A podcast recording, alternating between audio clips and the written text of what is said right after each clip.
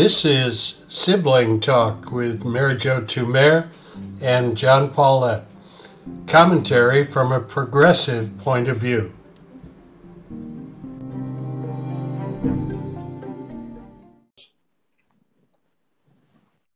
Hello, I'm John Paulette. Mary Jo Tumer. And welcome today. Mary, I, I got a story I have to tell you. And this story is apocryphal, but it goes to a point of something I'd like to talk about today. Supposedly, there was a United States Navy ship off the coast of Newfoundland in October. Uh, why it's October, I don't know, but that's how the story is told. And the Americans recognize uh, a Canadian, what they believe to be a vessel up ahead. And so the Americans radio uh, Canadian Navy, please divert your course 15 degrees to the north to avoid a collision. The Canadian, Canadians answer, no, no, recommend you divert your course 15 degrees to the south. So the Americans get a little bit angry. The American says, This is the captain of a U.S. Navy ship. I say again, divert your course. Canadians say, No, I say again, you divert your course. So the Americans, really angry by this point, say, This is the aircraft carrier USS Lincoln, the second largest ship in the United States Atlantic Fleet. We are accompanied by three destroyers, three cruisers, numerous support vessels. I demand that you change your course 15 degrees north. That's one five degrees north, or countermeasures will be undertaken to ensure the safety of this ship. And the Canadians answered, this is a lighthouse. Your call.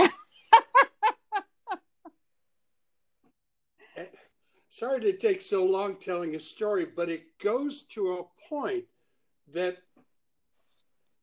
no matter how much you may believe that you have alternative facts and alternative truth, certain things are reality. There are lighthouses that are going to be there. And don't you think that's what we're seeing with Donald Trump right now. He's approaching a lighthouse and trying to convince us that his facts are right.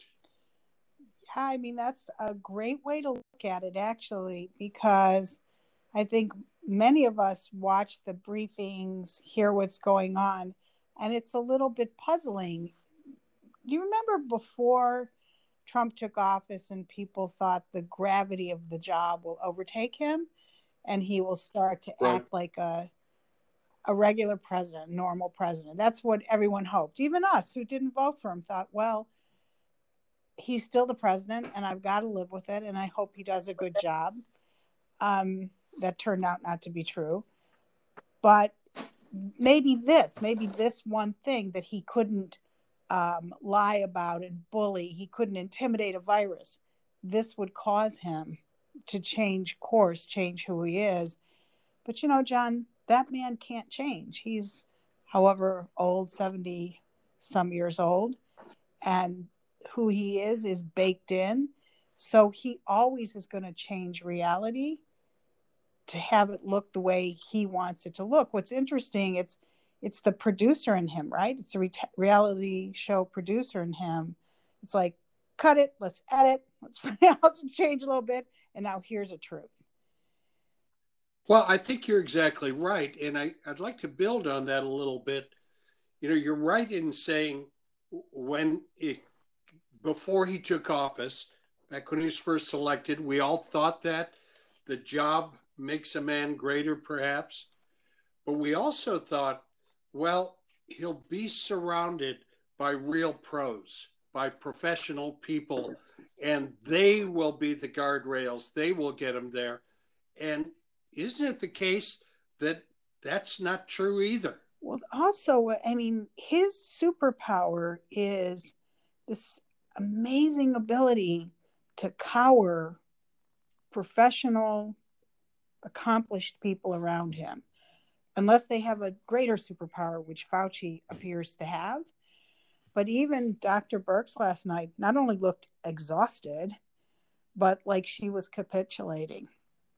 and I, I can't i mean i've obviously never been in a room alone with donald trump i don't understand what that is but he just keeps working in it and working it and working it until we start to see the world he he's as he sees it but unfortunately in this world that virus doesn't care. And the realities on the ground are so bad and getting well, worse that, every single yeah, day. Are. so it doesn't it doesn't matter what he says. And i think this is where in a sense his lies are starting to keep catch up with him because people are discounting him. I think wasn't it even npr when the npr station said we're not playing him anymore because he's not mm-hmm. saying any truth and what we need now is truth you're exactly right and i mean that's frankly the reason i took up some of our minutes to tell the lighthouse story because the virus is there it is a lighthouse at the end, and you can tell it to divert and change all you want. It's not going to do it. You're still going to going to run into that. I was interested. Uh, you brought up Dr. Fauci, who seems to be the one person who can walk this amazing tightrope between uh, staying on with Trump and still trying to tell the truth. Uh, I just found out today, and this is something that's meaningful to you and I. You know, Dr. Fauci is the product of a Jesuit high school. And I, I probably need to qualify that I went to a Jesuit high school, your sons did. You went to uh, Beaumont, a Catholic high school. Listen, I don't want to make too much of this. There are many wonderful, principled uh, people in the world who did not go to Catholic high schools. But I wonder if we're seeing in Fauci finally somebody who has a strong enough foundation of what should we call it character that he can stand up to Trump. Wow, that's that's interesting. I didn't know that about him either, and um, you know, go Jesuits as we as we always say. Um, but that that may be right. These are the kind of times where character is tested, and he seems to be the only one who just isn't buckling under the pressure of Trump's just his need to see the world different than it is. You wonder actually what kind of briefings he's getting, whether he whether he's reading them or not. I mean, I'm sure he has access to the information, so that when he goes on Hannity last night and says, "I don't think New York is going to need 30 to 40,000 ventilators," now there'd be no way that he would know that.